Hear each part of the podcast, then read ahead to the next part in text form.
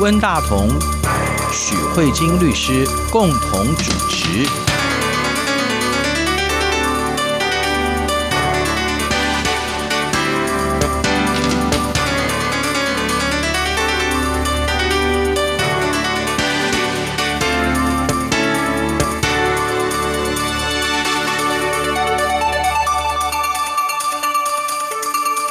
各位听众好，这里是中央广播电台两岸法律信箱，我是温大同。听众朋友，大家好，我是许慧金许律师。其实我们上个礼拜的话题是从香港逃犯条例那引起呃香港的民众很大的抗议，那从这个谈到了所谓的域外管辖权的问题。嗯那域外管辖权其实除了你定出来之外，还有当中最重要一个关键就是你如何执行嘛，哈。嗯，那我们也知道，就是说一个国家可以通缉一个人，不管这个人是本国人还是外国人，嗯可是这个人要怎么样回来？如果这个人是在境外的话，嗯，尤其是你牵涉到域外管辖权，那我我通缉你，可是你你这辈子永远都不没有回来啊因为 对，而且你永远没有机逍会。遥法外。对，还有你看，有些人他譬如说他犯了罪，他逃到国外去，嗯，然后等到法律追诉权结束之后，他又大拉拉的回来了，对不对？对啊可是，在通缉他的这个过程，我们是政府虽然发布了什么十大通缉要犯，可是。他就是不回来，然后等到法律追诉期过了，他又回来了。就是有时候会让人家觉得屠夫护护，对不对？嗯对还有，我记得还有一件大家台湾前段时间弄得沸沸扬扬的，就是有一个英国人叫做林克颖，啊，啊，对，他在台湾呢车祸撞死了一个人，结果呢他台湾英就国的对他就跑走了啊，嗯就是他知道他会被判刑，他就跑对了，跑了以后我们要求引渡他。在英国也经过了审讯以后，也答应了说可以好让他引渡回来台湾受刑。可是结果他又提出来一些理由，说台湾的监狱狱政管理很差，嗯啊，就是说那林克颖如果在台湾受刑的话，会遭受到迫害。嗯所以他就用这个理由，结果又可以不回来了。对对，所以我们可以看到，看这个引渡当中牵涉到非常非常多两个国家的主权的，还有法律观念的那种那种嗯争执。我所以我觉得这是一个很有趣的话题哈。没有错。所以呢，今天我们要接下来来去处理。上个礼拜我们提到的是一个国家要怎么样说这个案子我可以管。嗯嗯那除了你自己家里的案子以外，有的时候我们会把权力扩张。好，那也所以我就提到域外的对。好，那今天我们的问题就会涉及到，如果是在域外的话，要怎么样把人抓回来？嗯对，那这一个部分就会涉及到执行你这个你今天 claim 这么大，那怎么样去执行的问嗯题？那其实我觉得在继续往逃犯条例这边的案子继续往下讲之前，我想在上半场用一个非常现在血淋淋正在发生的案子来处理，嗯然后跟两岸也有关系的。就是孟晚舟的事件，啊是对，因为在这个月的五月八号，他才刚开完引渡的听审会议，对对吧？对，那这个案子其实就是一个很强烈，让我们可以清楚的观察到引渡到底在引渡什么，那它的条件是什么？孟晚舟女士是因为违反了对美国金融机构的不实诈欺，对对啊，反正她就出具了一她这个个不实的陈述，对对对然后现在美国人就心里想说，哎，你怎么可以骗我们银行啊？对好然后呢，这个东西违反联邦的金融诈欺法、啊，这个罪很重哎、最嗯高刑度三十年哎、哦，当初美国是有跟加拿大讲说这个人是犯罪的，所以加拿大就把他逮捕了。好，可是人是在加拿大、啊，对所以美国是不是就说你你只是帮我把人扣住啊？拜托，这个案子是我们美国要管的，请你把他引渡到我美国来。对，那接下来呢，加拿大就要看，嗯，那有没有引渡的必要？嗯哼，好，所以五对月八号就开庭了。那五月八号开庭的时候，我们可以看到孟晚舟女士她的律师主张什么呢？她律师一定主张说，这跟引渡没有关系啦，也没有犯罪啦，这个你们就是政治因素乱抓人啊，所以呢不能引渡回美国。那呃我们想想看，加拿大检察官会提出什么样的条件认为需要引渡？嗯那你就很奇怪，想说加拿大检察官为什么要？赶快把人送出去呢？嗯因为加拿大检察官是代表美国政府的，在嗯这种引渡案子，就是那个加拿大的检察官，他代表的人啊是就是代表美国政要府求去引跟渡的那法个官人 说：“哎、拜托，我们要引渡回美国嗯啊。”那个孟小姐这边的话，当然她律师就说绝对不可以引渡到美国，所以加拿大检方为美国政府说话，这个是在引渡场出对现的对。是对是了好解，那不然大家就心想说这两个国家是不是串通好 的？其实不是，就是那个引渡的对程，序那。法律的游戏就是这样对对对玩的，所以加拿大检方会拿着美国政府提供给他的资料，去尝试着说服加拿大政府说。他的引渡是对有道理的。嗯对，那美国他就怎么说呢？引渡有几个条件，第一个是要可以引渡的罪名。嗯哼，什么叫做可以引渡的罪名？就是呢，你要指控的罪名就是那个要引渡的罪名对对。那最害怕就是类似像政治犯，你美其名是说他要引渡回来是毒品，对而其实你要处罚是思想犯。嗯嗯哼，这这种不一致的东西就不能引渡。对对如果啊、呃美国提的说孟晚舟就是华为的小公主，嗯所以华为会泄露机密，所以孟晚舟也要抓。嗯这种就是一种完全像在编故事一样的是，嗯那这也不是引渡的罪名。所以今天美国有提出一个非常明确的指控，说孟晚舟女士就是诈欺了。嗯联邦的金融机构违反了联邦的刑法一三四四条，所以呢，这一条我要用这一条把它引渡回来。嗯哦，是这个 OK。那接下来呢，就要去处理。如果这件事情是发生在加拿大的话，加拿大这种案子它有没有处罚犯罪？嗯啊对对对对，这一件事情就是欺骗金融机嗯构这件罪，在美国是犯罪，在加拿大也是犯罪，哦是在台湾还是犯罪。啊对，所以这就可以构成可以引渡的一个对对条件对了对，这是一个可以条件的部分对对。那像哪一些东西是在 A 国有犯罪，在 B 国没有犯罪的对？以台湾最常出现就通奸，啊对。对不对？台湾通奸是有是有罪罪，的，可是在美国是没罪通奸对，啊它，在然很后多啊加拿大国家也没有罪啊对在。很多那如果国家这种是因为通通奸都是没奸就罪的引渡不回来嗯哼了，对对。那可是像这种诈骗金融机构的这种东西，是两边国家都有犯罪对的，所以对这个这个可以照构成美国的说法应该是没有问题的对。对对对接下来就是说。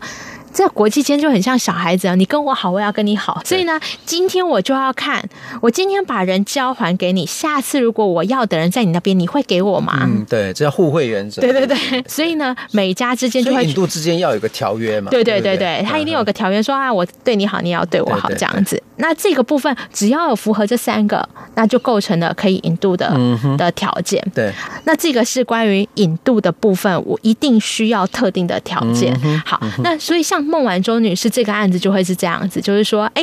在加拿大听什么，然后呢就会看说，哎，有没有符合这样的条件？那他们现在最大的攻防，你看一看孟晚舟她这请的律师就会告诉你说，这个是一个政治案件啊。其实你看，他们就是查着那个不是可引渡的罪嗯名。你川普在 Twitter 上面就是告诉大家说，我要给华为，我要给华为小公主好看，嗯对然后美中贸易战打下去对，嗯可见根本不是诈欺银行的事情。所以他们有这一段攻防的部分对对对是是是。好，那这样子大家对引渡有一点点了解的时候，我们就可以继续往下谈香港的逃犯条例。你想想看，为什么香港政府在这个时间点，在发生的这个香港人在台湾杀人，导致香港无法可管的情况之下？这是他的借口，他就说，诶所以我们因为无法可管，所以我们我们一定要赶快修法。为什么呢？因为他抓到一点，就是说，如果今天很多时候大家都利用台湾跟香港这样的管辖权的缺失，今天就算你台湾抓到人，你们台湾也不一定会把人交还给我，会有一个引渡上的问题。为什么？因为台湾跟香港之间一直都没有引渡的协议，对也没有引渡的作业，对所以香港就说：“你看这样不是很可怕吗？”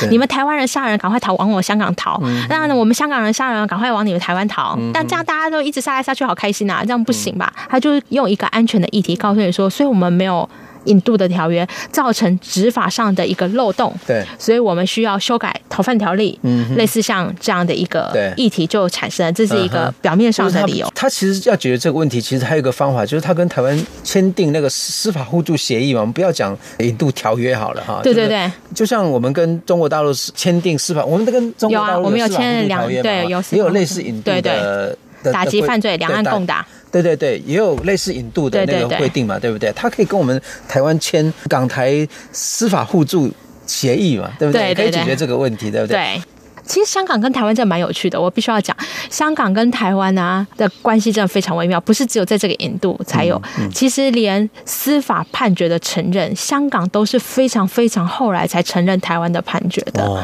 是就是香港在很早期，也不是很早期，是距离不久的现在，大概嗯十年前或二十年、啊十五年前吧，他都认为台湾的判决是拒绝承认的。哦 OK，即便还没有九七还没回归中国之前哦，嗯是是香港就一直拒绝承认台湾的对，我判知决。道他们那那港英时期，他们对台湾非常的瞧不起的。对对，然后一直到很后来，因为港台之间的联系实在太多了，所以他们渐渐有开放一点，就是说，比如说关于台湾家事的部分，你说在台湾离婚，在香港还没离，这实在是很狭，所以他们有开放部分的判决，说 OK 台湾的判决我们会承认。所以某种程度上，我觉得看到他说台港没有引渡条约，我也觉得，我不知道为什么，我就是一直觉得这是这一件事情是很自然，就是我觉得并不觉得很突兀，说啊哦，原来我们跟台港之间没有引渡的，我就想说啊，因为判决不承认人对对犯，对大概也不太可能。 对，就是以前在官方的港台关系上，大家互相看不顺眼，好像觉 得就是这样嘛。啊对对，就是感觉说哦，对啊，这个也依照那个脉络，好像对对也对很也很可以理解这样子。好，那我们现在回到这个香港这个部分，我们台湾的报道都叫它是逃犯条例，嗯可是实际上如果你很仔细去看香港的法例嗯第五百零三章这个部分，它完整的要求是移交逃犯的条例， OK 它的重点是在一个移交。啊，所以呢，你抓到以后要移交的动嗯作，那这时候我们就要再回去看引渡。刚才我们是不是有提到，只要你符合可引渡、双重大家都有犯罪又有互惠原则，就可以引渡了？嗯哼，这个还不是。不是你符合这个三个条件就绝对可以引渡。我们就讲刚才温大哥有提到的林克颖的案对子，对，嗯林克颖其实杀人是不是也可以引渡？嗯哼，是不是一个可以引渡的罪他名算是？过失杀人，我对就不相信那个英国过失杀人不不处罚，对对对对对所以一定也可以啊。我们跟英国之间也有这样的一个互惠的协议，对好，没有问题。可是为什么引渡不回来？嗯嗯哼，刚才温大哥讲到一个非常非常非常的重要的一点，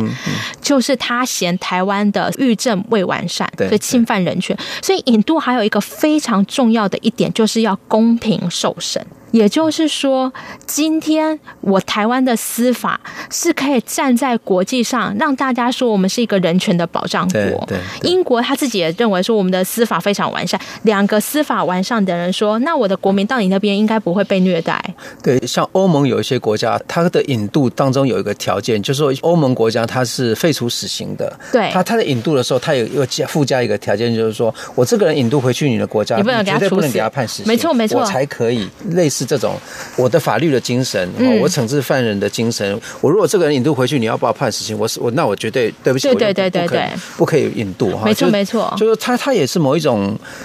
这是一国个家国家最少可以保障我的国民做到这个程度，对对对不然他在要你这个国家要干嘛呢？对对对所以有一个很强调的是公平受审的原则。那像死刑也是，嗯对就是说我不可以把我的国民引渡到一个有死刑的国家。对如果我是一个废死的国家，对对对除非你承诺我，我不会去对。你的对国民执行死刑，对对对类似像这样子，这也是为什么有一个非常强调公平受嗯审。那所以英国在林克营那个案子就主张，哎，你们台湾还不完善，所以我怕我的国民过来以后，你们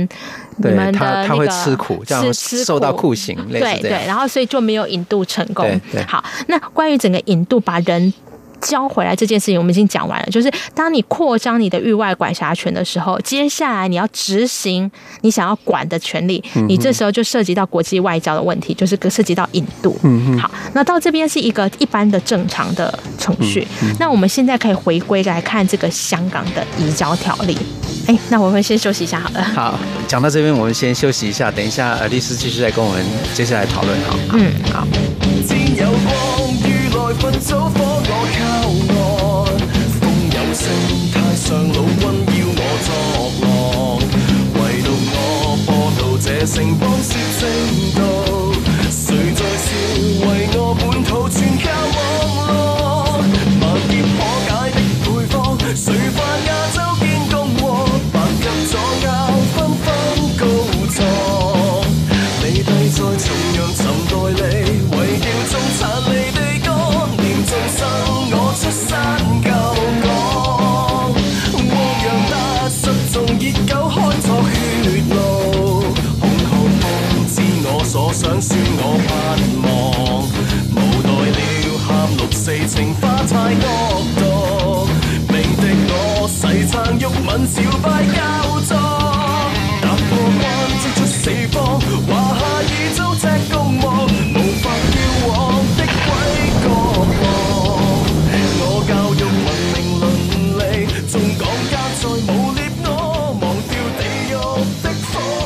欢迎回到中央广播电台两岸法律信箱，我是温大同。听众朋友，大家好，我是许慧晶许律师。呃，徐律师刚才谈到的就是引渡的详细的内容嘛，哈，嗯徐律师继续跟我们开展下去。好啊，就我们如果仔细看一下这个香港移交逃犯的这个条例的话，我们可以看一下它原本的规定是说，移交逃犯的安排适用于香港政府及香港以外地方的政府。那他这件事情就是说，这个逃犯，也就是说，这个涉嫌犯罪的人，如果逃到我香港的时候，嗯我知道这一个人是在你的国家犯罪的，嗯嗯，那我必须要移交，我帮你把他送回去嗯对到你对这个国家。那他移交的范围有多大呢？他说，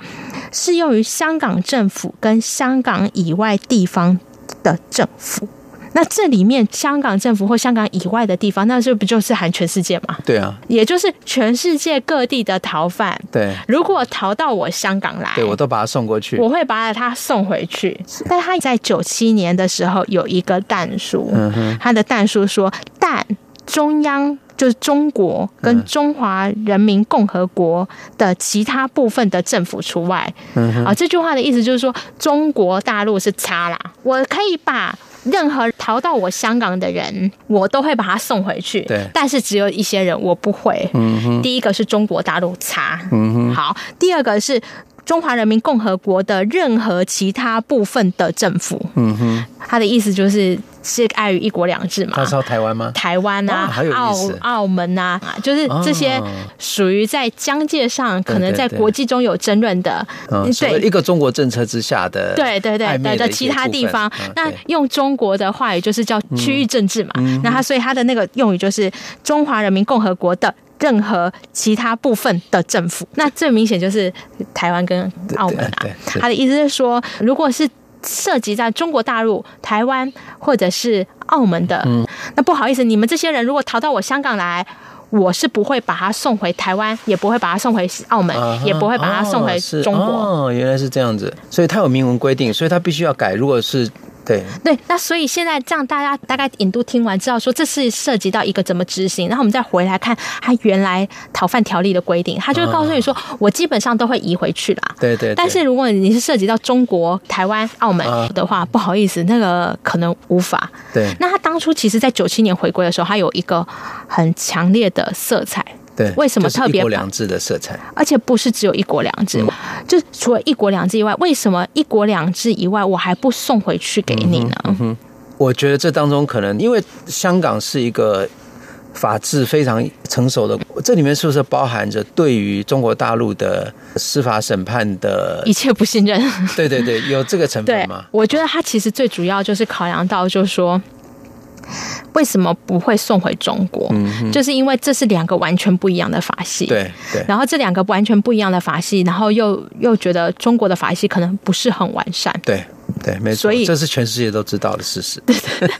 但是呢，他就说，所以我对不会把它送回去给你对。对这个是一个非常重要的重点。但是另外就是说，为什么中国当初在九七移交的时候也接受呢？那他可能有他的说法，就是一国两制，哪有自己的国家送自己的国家的事嗯情，对不对？你现在如果说我跟台湾引渡，那也不要承认台湾是一个政治实体嗯和国家，怎么可能呢？那你香港说在引渡回中国，那像话吗哇哇？那你不是两个国家？是，所以他这次香港修订这个移交逃犯条移交逃犯例条，其实还跟那个九七之后的那个“一国两制”的，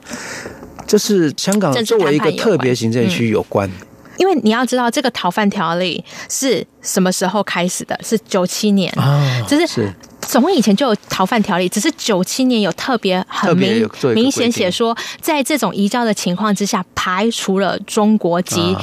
台湾、澳门啊这些地区。对啊对，那它这里面就会涉及到一，就像温大哥讲的很好，就是那个时候在九七的那个年代之下对对，它是它要涉及保到障一香个港的中国自由原则对对的一个奇怪的对对政治对政治上的操盘对，因为你要叫中国吃下，它也是有它自己的诠释嘛。嗯你你香港的诠释是说你法治不够完整对对，那你中国为什么也接受这样的一个条嗯例？是因为你觉得说，其实在一个中国的脉络之下，似乎好像也说得通，怎么可能对区域跟区域的移交，一定是国跟国之间的引渡跟移交嘛？那我们不承认你们是个国。我我觉得这里面可能牵涉到所谓的五十年不变，嗯，啊、那个不变的中间，他对于香港现有体制的尊重，对，他那个承诺，我觉得是相关的。对对对可是他现在改掉的话，等于就是这个五十年不变也，也也就是也就没有了也就破毁了。对对对有点对类似对这个意思。当然我也有自己的法律观点，但是我觉得除了法律观点以外，还有国际政治、国际外交对没错，嗯然后这些国际权势的变动。所以在这一次逃犯条例修改以后，他把这部分全部港都台删除了。嗯哼，对。那他其实并没有说，只要我抓到你的人，我就一概移送到中国大陆。其实整个逃犯条例都没有这样嗯对写。对对，那是嗯为什么我们会做出这样的一个诠释？那这就涉及到温大哥刚才有提到，就是涉及到五十年承诺不变的部分，这个承嗯诺似乎看起来。不再遵守了。那中国我们可以看到最近这几次的新闻，中国的力量对香港的强制对越来越重了。对。谈到这个话题哦，一个典型的案例就是在四二八游行的前一天，就是林荣基先生就跑到台湾来了。他说，如果香港如果通过逃犯条例的话，因为他事实上他他因为那个铜锣湾书店，嗯他出版书，结果被中共抓去关了一阵子，他还他有一点骗了共产党，然后逃回到香港去之后，嗯他觉得说，如果通过这个逃犯条例之后，他一定会被带到中国去再送受回去审，对所以他就跑到台湾来，希望台湾能够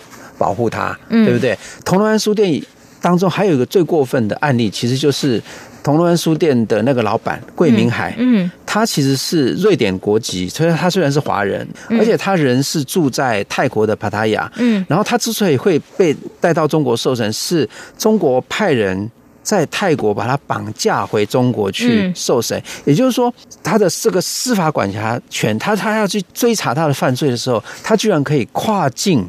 嗯，执法，派他的执法人员到别的国家把把人带把到人中带国，带到中国去执法，那这个这东西已经超越了引渡的范围了，对不对？这个对这个从法律的观点怎么看这个问题？应该是这样说。我觉得中国就是在解决一个问题。嗯你看引渡是一件很麻烦，我们光看孟晚舟引渡就知道了。，对，你看孟晚舟五月八号开完，你知道对下一次开庭是什么时候？九，月，九月、对啊哎，对那啊，拖到什么时候？对，那你急着要抓人来审，你你让对案子要开庭，你也等到对啊，如果九月。美国干脆就派一个什么海豹突击队，就把孟晚舟抓过来就好了。如果是对中国大陆就这么干的嘛，对不对？可是中国做了一件事情，你可以说他很蛮横，但其实也很聪明的事嗯情。我才不管你的引渡那么麻烦，我呢其实就很简单，我认为你就是触犯我中国的罪名。嗯那你人只要在国外，我就没有办法处理。对对所以呢，我不管三七二十一，只要我有本事把你打包。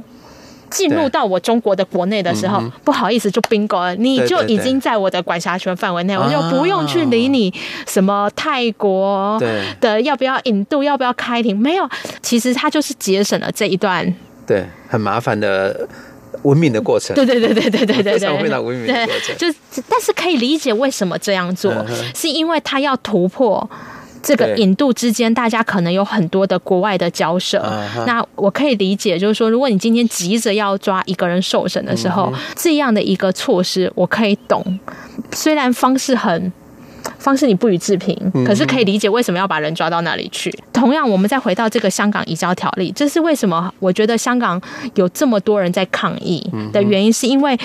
中国的压力现在变大了。那就像温大哥刚才讲，很多的时候会担心香港政府没有办法抵抗这压力，所以呢，真的是在一国的原则下，嗯，就把人交出去了，因为他现在也不对排斥是直接把人交回中国。对所以，如果是照这样的一个逻辑的话，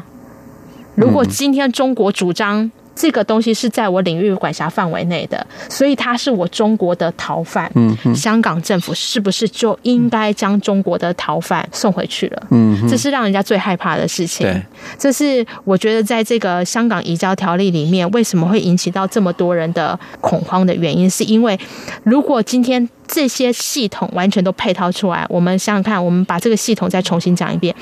今天中国只要学美国用最低联系因素，嗯，找个啊什么乱七八糟的理由，对去主张这一个人犯的就是我中国的罪，他是应该接受中国法律审判的人。这个人，我还帮大家圈起来，不一定是中国对人，对对，他可以是外国人，哇，他可以是任何国家的人。为什么？对因为我们刚才有讲到，透过刑法管辖权，不是只有属地而已，嗯对他也可以透过域外的部分对，对就如同美国联电进华的案子一样，所有犯罪的事情都在亚洲，所有犯罪的人都是亚洲人，为什么要接受美国法的对审，判？因为他用了 Gmail，对，那对同样的道理，今天中国也可以说，像嗯，温大哥，你用你了可微能没有办法接受说，为什么中国可以去抓一个瑞典籍的人？嗯哼，对啊，因为他用了微信，他用了微信，或者是用了什么？对随便找一个，或是你往来的有一个联络的厂商是在大陆，对或是你有一天入境了大陆，嗯哼哦，会在大陆转机。Anyway，反正你什么随便勾，应该也都是可以勾得到嗯的。他就告诉你说，所以不好意思，虽然你笑瑞典人，虽然你住在泰国帕塔亚，但是不好意思，你就是我中国要的人，嗯对是管辖的人对。啊，你不能说怎么那么霸道乱抓人，这个域外管辖权就是这样做的。嗯那你这个搭配以后，再加上这个逃犯条例的时候，就完全无缝接轨啊，可以理解这是一个两个嗯是法律是逻辑做一个，我觉得还蛮完整的配套，先搭配不断的扩张。你看，对我们从这几一二年来，我们一直看到很多时候中国一直在 claim 外国人犯罪，嗯哼，非常多的案件，不是只有铜锣湾对对，像什么加拿大很多国家，他都会觉得说你这个地方乱罪，所以我们常常都感觉好像中国政府到处在乱抓人嗯对的那种印象对是。嗯那其实你从法律上来看，他就是玩这个游戏，域外管辖权的扩张。那现在到了香港，挚爱难行，因为只香港原本的法律说不能移交到中中国国，对那现在我把这逃犯条例改变了。对那中国说，我不是要你香港乱交人，依照我们中国的法律，他犯了我中国的犯罪，嗯 OK 所以人在你那边嗯，哼请你交回来 OK，那是不是畅行无阻？是是，对是，嗯那这这是我觉得这是一个为什么会让大家那么。紧张的一个法条嗯法律，因为不是只有台湾的新闻，也不是只有香港的抗议而已。其实你看，美国的美国之音，对对，也花了很大的篇幅在报道说，今天这个逃犯条例的修改其实是危害会危害美商的利益。对嗯对英国的 BBC 中文网也有报道说，哎，这样的一个逃犯条例其实是对任何一个国家在香港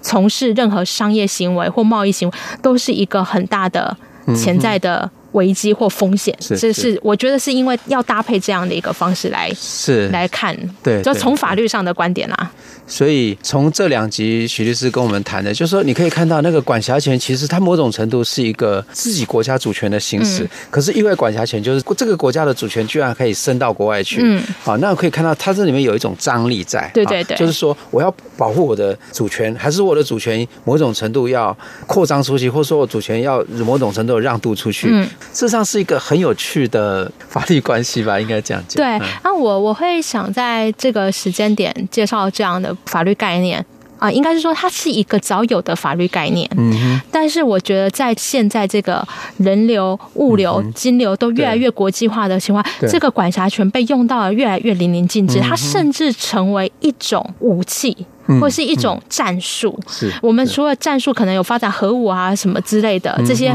呃高科技，可是我觉得法律。就是这一种作战已经越来越全面化。 OK，我们是透过这个域外管辖权扩张，再加上这个逃犯条例的引嗯渡啦，或者是移交啊，你就会发现，当法律这些东西全部串起来的时候，它好像也成为了一种战场。是。那我是我觉得我们必须要严肃面对。我我觉得是要对面严肃面对，而且我觉得其实台湾也应该要严肃面对，在这样的一个方式里面，如果当法律已经成为一个战场，法律也成为一种武器的时候，那台湾这这些，我我觉得以台湾来说，台湾的武器都很弱。啊，嗯对，对我们的法律我根们要本没让它变完 善，对我们没有变，然后思维对也没有改，然后对现在跟对人家打法律战一打就嗯哼，就是会处于弱就劣会处于势，弱势的劣势情况之下，对对对对所以我想说，透过这个原本既有的法律概念，这个武器本来就有，可是要怎么样把它 sharpen，、嗯、这件事情是我觉得对大家需要去思考的。对啊，你看我们台湾人犯了罪，跑到国外去就追追不回来，然后我们自己的国人在国外犯了罪，然后就被引渡到中国大陆对，也去。保不回来。对，你就觉得 说，嗯，好像我们有有一些问题啊，好像是可以检讨的。对对对对对，所以这是说透过这个节目，然后除了单纯的这个管辖权的介绍、引渡的介绍，嗯然后呢法法律修改的介绍，我也觉得，呃，同样这个概念，也许一百年前就有，跟一百年后再来看，可能时空不一样，用的方法也不一样，嗯然后就跟听众朋友借着有这些新闻的机会，跟听众朋友分享。好，谢谢徐师给我们介绍这么有趣的法律观念，谢谢，好，谢谢温大哥，也谢谢各位听众，我们下周再会，拜拜拜拜。